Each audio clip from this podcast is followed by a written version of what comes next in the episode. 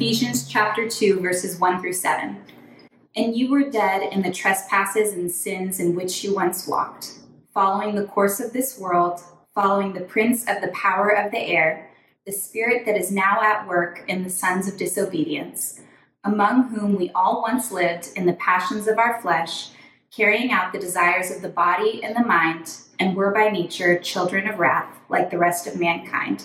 But God, being rich in mercy, because of the great love with which he loved us, even when we were dead in our trespasses, made us alive together with Christ. By grace you have been saved, and raised us up with him, and seated us with him in the heavenly places in Christ Jesus, so that in the coming ages he might show the immeasurable riches of his grace in kindness toward us in Christ Jesus.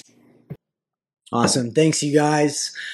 Uh, hey, it is good to be back with you this morning to open up the scriptures together. We are continuing uh, in our series, uh, our teaching series that we've been calling Rock of Ages.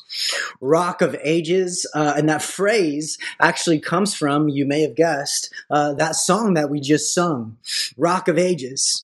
Uh, and the idea behind it is that when you look at God, uh, just like the God of the scriptures, the God of the Bible. When you, when you look at what the Bible says about him and all of his, his nature and his character and attributes, what we see is that this God is the only sure foundation, the only solid rock that we can stand on in this universe of sinking sand.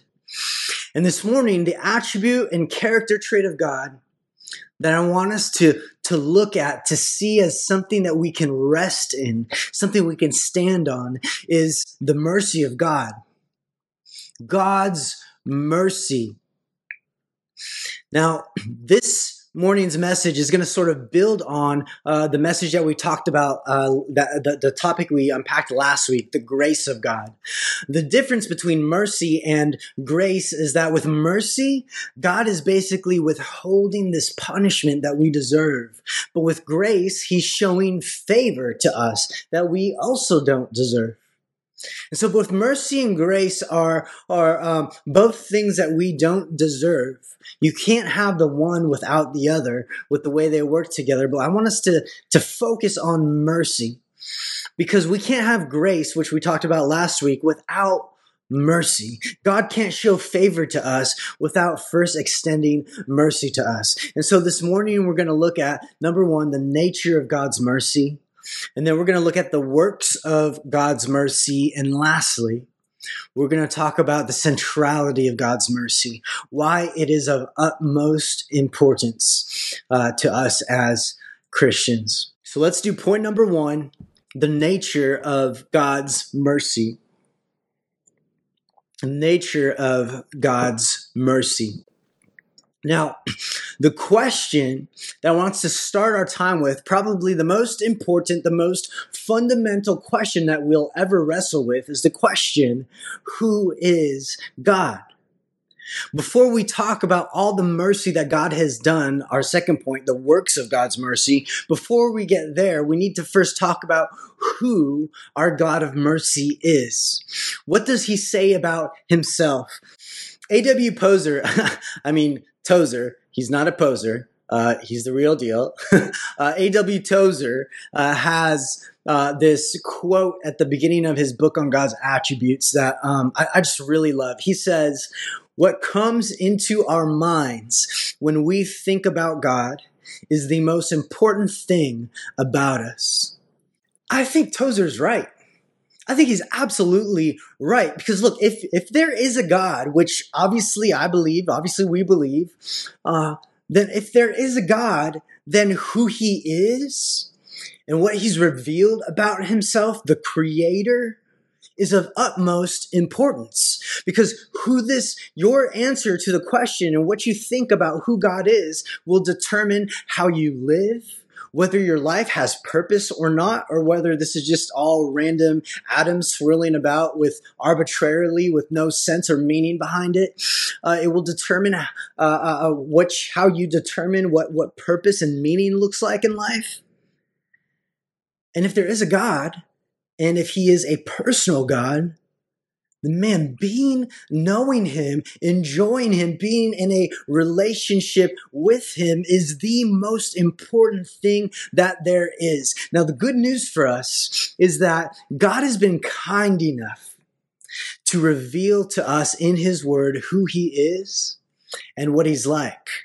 He didn't have to do that, but he did. He revealed himself to us uh, uh, through uh, the scriptures. He has revealed his nature and his character and his works. And look, the very fact that God is willing to do that, that he's willing to sort of pull back the curtain of the universe and let us look inside uh, to, to, to, get sense of, of, of our meaning and purpose and who he is, just the sheer fact that God is willing to do that is an act of mercy. It's an act of mercy. He doesn't have to do that, but he does. And one of the places that God most clearly reveals and describes himself uh, in mercy is actually in uh, Exodus chapter 34. I want you to look at this passage with me really quick it says the Lord descended in the cloud and stood with him there and proclaimed the name of the Lord. Now, what's happening here is that uh, the Lord, the God, Lord God Almighty, he he he has descended into this cloud on Mount Sinai to stand there with Moses and to proclaim uh, and to reveal and proclaim Himself. Uh, it says right there, He proclaimed uh, His uh, His own name, and then verse six the Lord passed before him, before Moses, and proclaimed, The Lord, the Lord, a God merciful and gracious, slow to anger, and abounding in steadfast love and faithfulness. Mm. Now, when he says steadfast love, that's that Hebrew word chesed that we talked about a few weeks ago, that beautiful word. Now, now this moment here, this moment that we just read about in Exodus 34 is like a huge watershed moment in all of human history because this is a moment, the moment that the transcendent God of all the universe breaks into space and time and speaks to somebody. He speaks to Moses with a message that is to be written down and repeated to all of God's people. And in this moment, he, he, the Lord, he discloses his name and his nature to Moses. So this is almost like one of the very first divine press releases where God says, excuse me, may I have your attention. I, here is who I am. Here is what I'm about. I want you to know me. That is what makes this passage of scripture the most quoted part of the Bible by uh, the Bible right? Of, uh, again and again, other writers of scripture point back to quoting this passage of scripture in some shape or form or, or, or other, like over and over. This is sort of like the ground zero for, for what we should believe about God. This passage, uh, right here in Exodus 34 is one of the most important things that God wants us to know about Him. And, and what is it that God reveals? First, we see there in verse uh, in, in verse uh, five, and then in beginning in verse six, He states His name. He states his name. In our English Bibles, we see it as the Lord in all caps, but in the original Hebrew, it's the name Yahweh.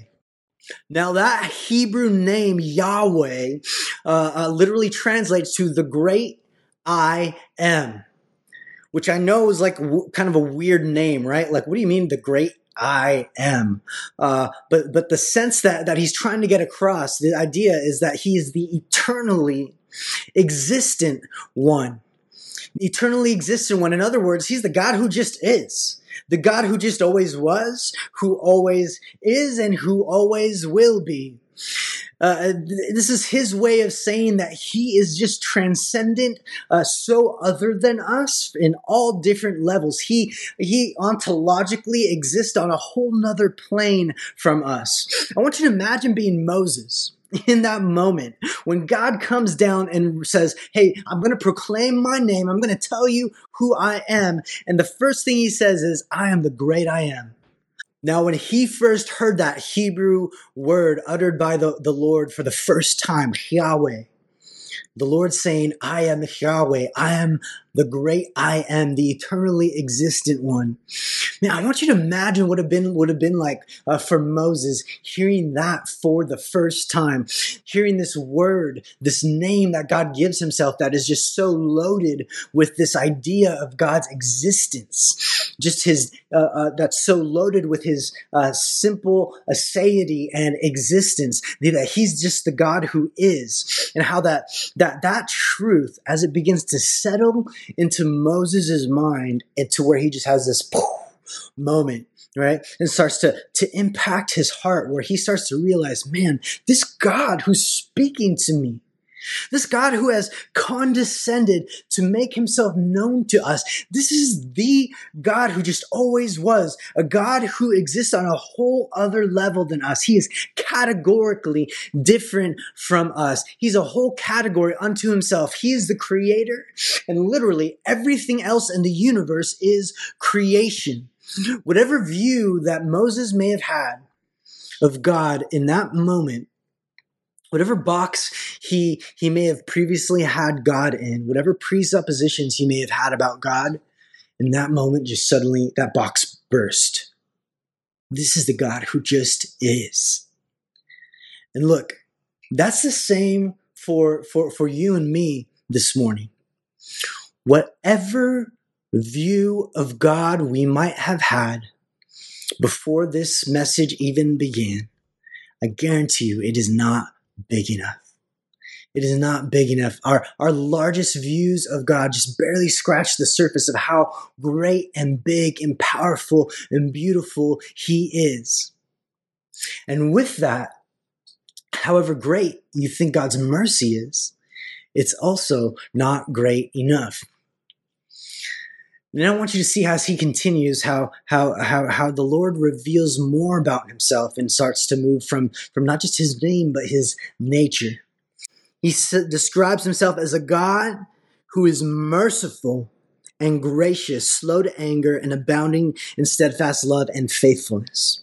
Now, do you know what it means when we say that God is merciful what we what we mean when we say God's mercy. What we're talking about is is is a goodness and a compassion that is extended toward fallen creatures who are in need. That's that's the essence of mercy.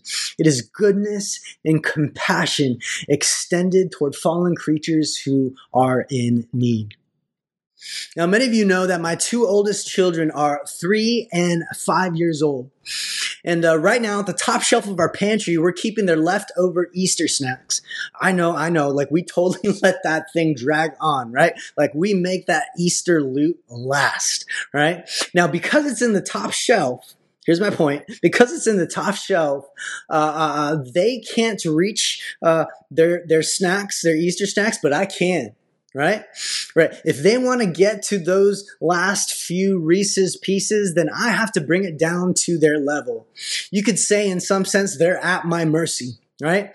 They are at my mercy. They are dependent on me uh, being willing to show goodness and compassion to them who are in need. Remember, that's our definition of mercy.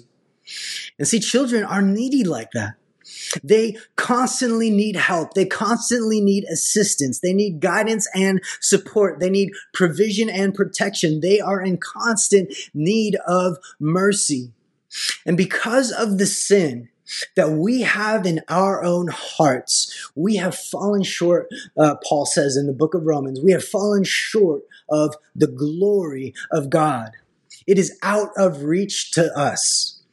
And so God's goodness and compassion are out of reach. And that's why we need his mercy. We need him to be willing to extend that goodness and compassion to us because we are in great need. But check it out. Here's the good news right here in our passage. This is what makes it the most quoted passage in, by all, in, in all the other scripture of all the other scriptures.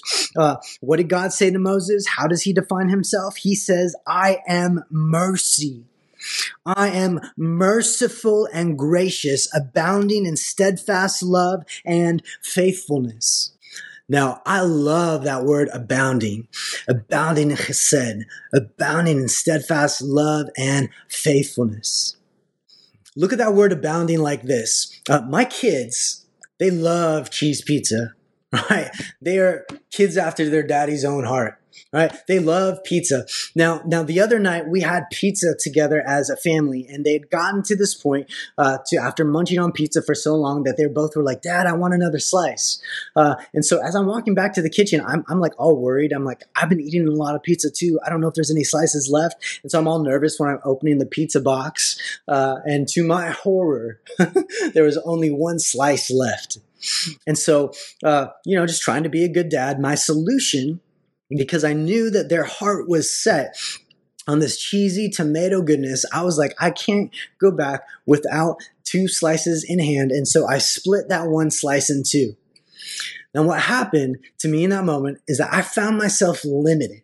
I found myself lacking. And so I had to get creative to figure out how to make it work. And the slices that they got were, were limited in, in response. They both got half a slice.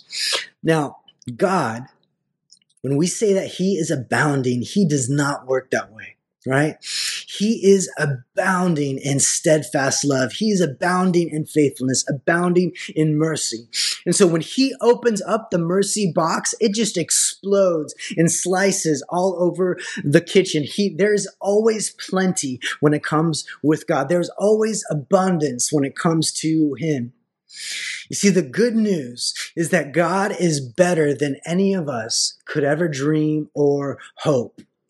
See, God is both great and gracious. He's both Yahweh and merciful.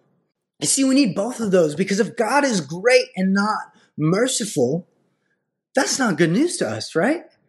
Like, if He's great but not merciful to us, like that doesn't put us in, in, in, in a great spot. But in, in, in the same way, if he's merciful, but not great, that's also not great news. It's like it doesn't really matter to us if God is merciful if he can't if he's not great enough, powerful enough to do anything with that mercy. And so we need both right? Both of those need to be truth. And so that's why it's good news to us that God is not only holy and sovereign and great, but that he's also gracious and merciful. Okay. So now that we've settled who God is, now that we've settled his nature, let's talk about what he's done. What our great and merciful God has done in history. What are his works? That's point number two. The works of God's mercy. The work of God's mercy. And to see that, we're going to do an overview of the biblical story because we can look at the whole scripture as the record and narrative of God and his mercy. The Bible is a story about him. But we tend to make it a story about us, right? About how to find meaning and purpose in life, about how to get ahead and how to be successful, how to be a happy person. But the Bible is not primarily about you. All right. It's for you. It's helpful in those areas, but it's not primarily about you. All right. It's not, it's for you, but it's about Jesus. It's about God's greatness and mercy in the person of Jesus Christ. That is the big idea of this book. All right. And so in its pages, we see the unfolding story of God's mercy. And if we were to split the Bible into four sort of mega chapters, if we were to take all the stories and narratives of the Bible, and split it into four chapters from beginning to end, it would have the following headings creation, fall, redemption, and restoration. Creation, fall, redemption, and restoration. Now let's walk through each of those and see how the story of God's mercy unfolds. Chapter one, creation. God is our merciful creator.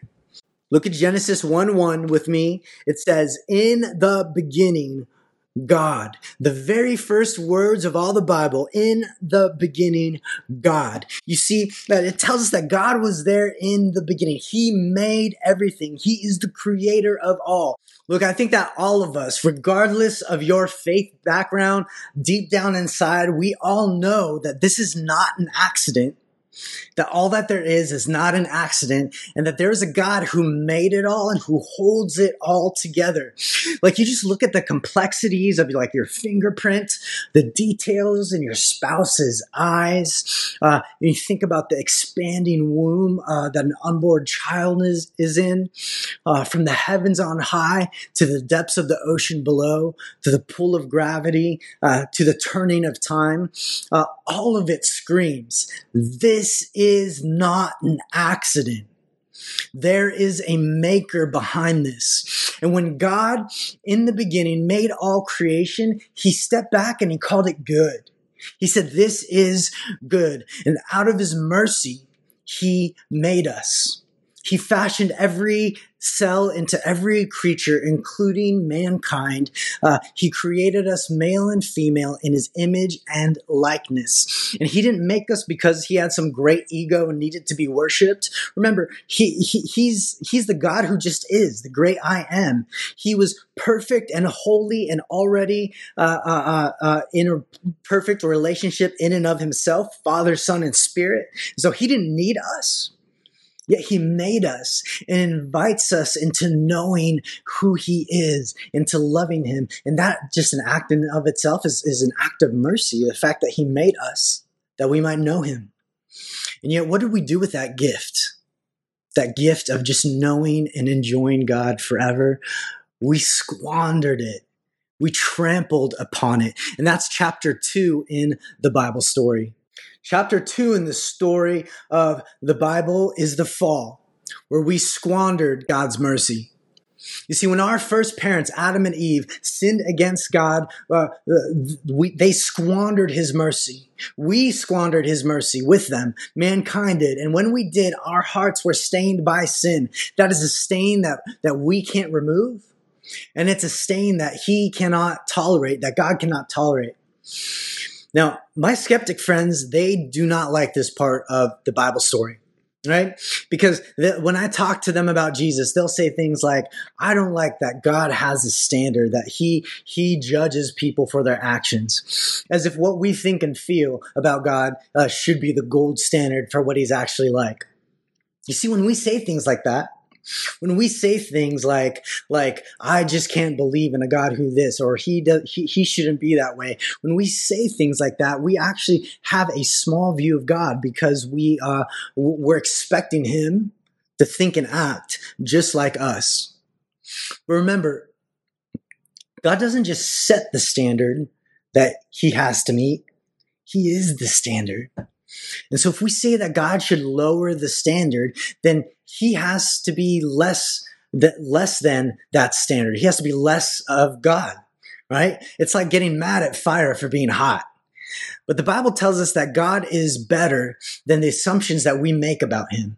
He's bigger than the boxes that we try and cram him in. And so when we sinned against God, it was a cosmic offense to who he is. It was a complete subversion of all that is good, true, and beautiful. And now apart from that mercy, apart from his mercy, we all bear the stain of sin. You see, the reason that all creation groans, as Romans says, the reason that there are things in this world that makes us go, this is not right. Things have got to be better than this. The reason that we all long for that something better, we all long for something more, for something more whole and something more beautiful is because sin broke what was good and perfect. Sin broke what God's good, perfect, and uh, perfectly intended world, world uh, looks like. We've lost the mercy that we once knew. This is what C.S. Lewis is getting at when he said, Creatures are not born with desires unless satisfaction for those desires exists. A baby feels hunger. Well, there is such a thing as food. A duckling wants to swim. Well, there's such a thing as water. And if I find in myself a desire which no experience in this world can satisfy, the most probable explanation is that I was made for another world. You see, that's why we all long for something more, is because we live as fallen creatures in a fallen world. We know that there is something more to uh, God's intended existence for us. And the good news is that the story of God's mercy does not end there. It doesn't end with us, uh, with, with, with mercy getting squandered and us being left broken in our sin. We're like those children that are reaching up for that top shelf, reaching for hope and for light in a dark world. We are in need of mercy, and the good news is that God has provided it. He provided help for the broken, light for the darkness, hope for the hopeless in Christ Jesus, our Savior. And that is chapter three in the story of God's mercy, redemption redemption, that new mercy has come down in Jesus. You see, our God did not leave uh, his children in darkness. He did not leave his, his, his created world in its broken state. He longs for it to be made whole again, to be beautiful again. And that's why he sent Jesus. That's why he sent his son into the world so that the broken would be once again restored, so that the lost would be found. You see, this is the pinnacle of the gospel. The pinnacle of the gospel is that God provided what we could not. He achieved what we could not work for. In his mercy and grace, Jesus paid the penalty for our sin so that all who trust in him would be reconciled with God and restored to the good life that God uh, intended for us in the beginning.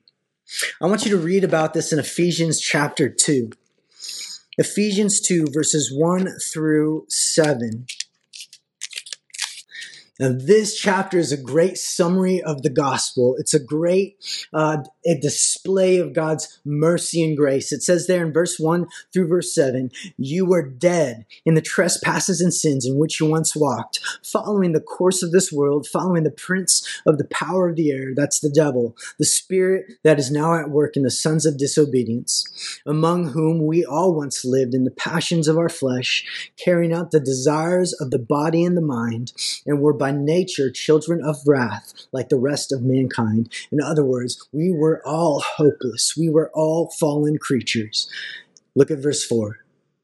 But God, being rich in mercy, because of the great love with which He loved us, even when we were dead in our trespasses, made us alive together with Christ. By grace you have been saved and he raised us up with him and seated us with him in the heavenly places in Christ Jesus, so that in the coming ages he might show the immeasurable riches of his grace and kindness toward us in Christ Jesus.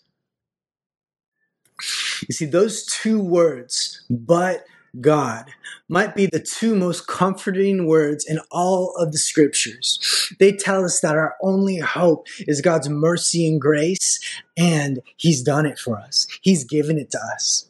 It says in this passage that we were redeemed from God's justice, that we were once children of wrath and deserving of God's eternal punishment because of our rebellion. But God, instead of pouring out his wrath on us, has shown us richness and mercy in Christ. We also see redemption in how we were redeemed from the enemy's grip, from the devil's grip. It says that we were once captive to the enemy, how we were sons of disobedience. But God raised us up in Jesus and makes us sit with him as adopted sons and daughters, makes us sit with Jesus in the heavenly places. This chapter of redemption also tells us that we are redeemed from death's sting. It says we were dead in our trespasses and sins, but God made us alive in Jesus. You and I were dead in our sins, totally helpless, totally depraved, no spiritual life at all. But God, when He looked at your darkened and decayed heart, Jesus said, I want that. I want that royal mess and I want to make it alive again. I want to make it beautiful again. And I am going to die for it. That is how you and I got saved. You were helpless and without hope. And then in grace, Jesus came. He stepped in. He took initiative in mercy. He quickened your soul. He lived. He died. He was buried and he rose for you in triumphant victory over evil, sin, and death. He did all of that for you. so that by grace through faith you could be made alive and free and whole and beautiful again forever. Chapter 4 now in the story of God's mercy is restoration. That mercy makes us new. Now look, as amazing as redemption is that we just that we just walk through in Ephesians 2, uh, as amazing as it is. Uh, the mercy of God does not just stop at redemption. Like we're not just saved from sin, but we're saved to uh, something new. We're saved to something more beautiful. We're saved to a new life of righteousness and holiness and walking in the ways of Jesus as God Himself works in us and through us. I read about this in Ephesians chapter 2, uh, verse 10. Uh, in verse 10, it says that we are his, God's workmanship, created in Christ Jesus for good works, which God prepared beforehand that we should walk in them.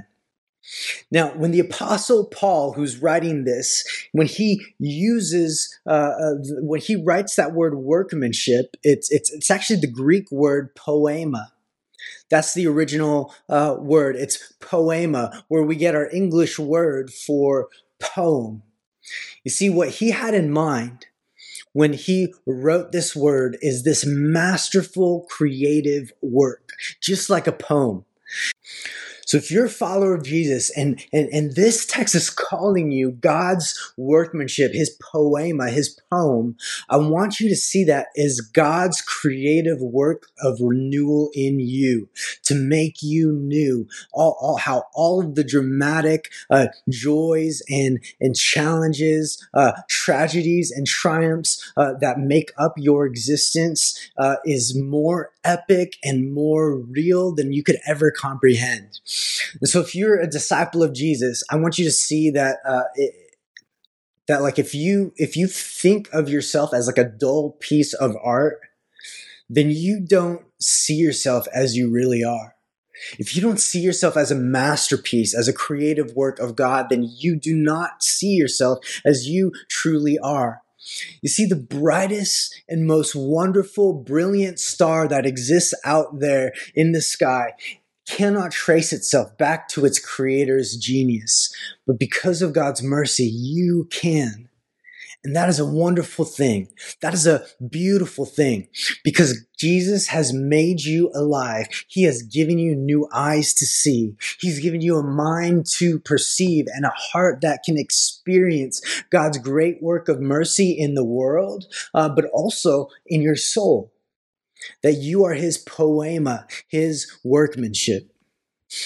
What that means is that in Jesus, you're not just made clean and forgiven, you're also made new. You're also created into something new. You're also loved and accepted and celebrated, not just forgiven, but not just forgiven of your past, but given a hope for your present and your future. You're also adopted into a new family, the church, with brothers and sisters and a father who is perfect. And you have a new future with him. You're given gifts and pur- purpose in the church, and you're sent out into the world to be ambassadors of hope and mercy to a broken world that desperately needs it. Okay, so we've talked about the nature of God's mercy. We've unpacked the work of God's mercy, and that leads us now into our final point the centrality of God's mercy. The centrality of God's mercy. In other words, this aspect of God, this attribute of His, the fact that He is merciful and gracious to us, is central to who we are as followers of Jesus.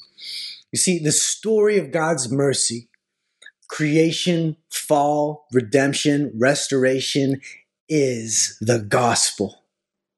It's the gospel, which means good news. It is the power of God for salvation. So here's what that means. That means that this story of God's mercy unfolding needs to be more than just information that you store up in your head, but it needs to become a passion, a burning passion in your heart, and needs to become power in your life. The gospel needs to be the, the center of who we are as followers of Christ. And so, if the God of the Bible, if Yahweh is known for his mercy and grace, then we as his people need to be centered on his mercy and grace. If God, who has revealed his name as, as somebody who is gracious and merciful, abounding in steadfast love and faithfulness, then that needs to mark who we are as people who know him and enjoy him forever. See, that's why we start by by by laying this foundation by by um, talking about God's mercy uh, in this series. It's because if you want to know and to enjoy God, then you need to first grasp the story of God's mercy.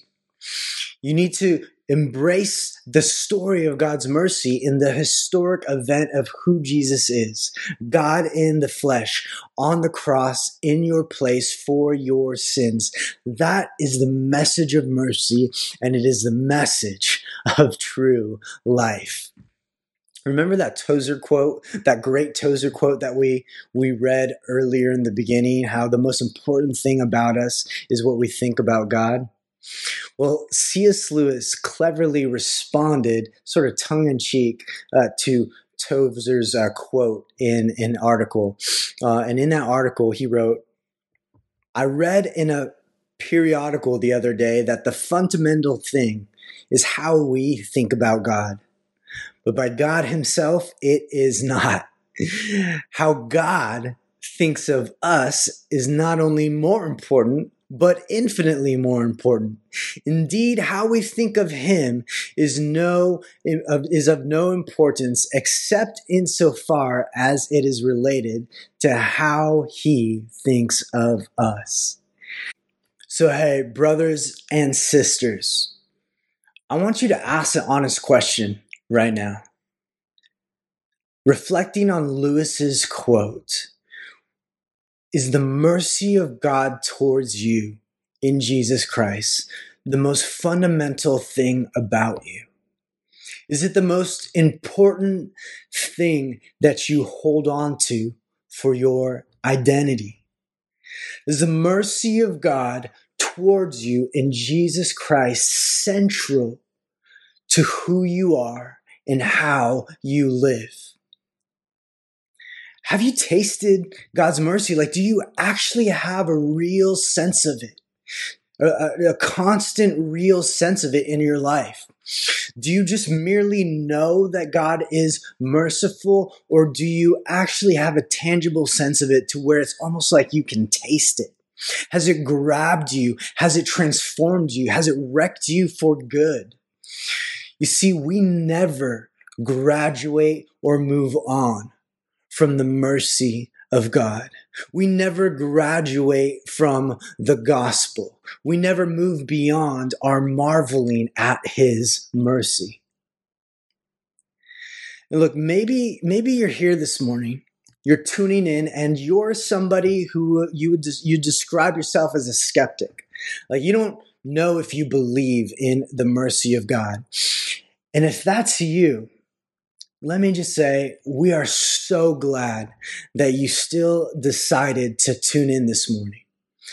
Please know that you are free to ask even the hardest questions about our faith because we believe that there are good and satisfying answers in the scriptures, in the mercy of God through Jesus Christ and verified throughout history. And we are here uh, as a church community who's willing to walk alongside you and answer your questions to help you on your own faith journey as you seek to learn more about Christ and why his mercy matters. Maybe you're tuning in and you consider yourself somebody who does believe in the mercy of God. But when I ask that question, if, if it's really central to your life, if you have a tangible sense of it, in this season of your life, uh, your honest answer is no. and that you feel like you're in the season where you're not experiencing its power. It's not central to your life. And if that's you, let me just say, I'm so stoked that you are willing to just own that and admit that. And please know that the Spirit of God wants to woo you back to Himself, woo you back to Christ, back to your first love by gazing at the beauty and the mercy of God as written in the scriptures. Maybe you're already passionate about the mercy of God. You describe yourself as somebody who currently has a tangible sense of God's mercy, where it stirs you, it is central to you. And if that's you, man, celebrate that. Celebrate that. Be excited about that but then don't keep it to yourself. Share it with others. Be overflowed with hope in that mercy so that you might spill out into hope onto others. Live it out and be humble enough to yearn for even more, to grow in your understanding of God's mercy. For all of us this morning, let's just commit to carrying on with a humble posture and a heart that is ready to either receive or remember or rehearse the great mercy of our great God. That Jesus is our greatest hope. That he is our loudest boast, that he is the banner that we wave, the message we proclaim, and the song that we sing. His mercy is abundant. It never ends. It always flows. It is new to us every day. And God wants you to have it, to experience it, and to live its implications out for His glory and for the good of others. so let's be those people. Thank you for listening to the King's Cross Church podcast. We'd like to encourage listeners to be part of a local church gathering. If you're ever in the Orange County, California area, we'd love it if you come by and visit on a Sunday morning. For meeting times and locations or any other information about us, please visit kx.church. There's no .com in that, just kx.church. Thanks again for listening.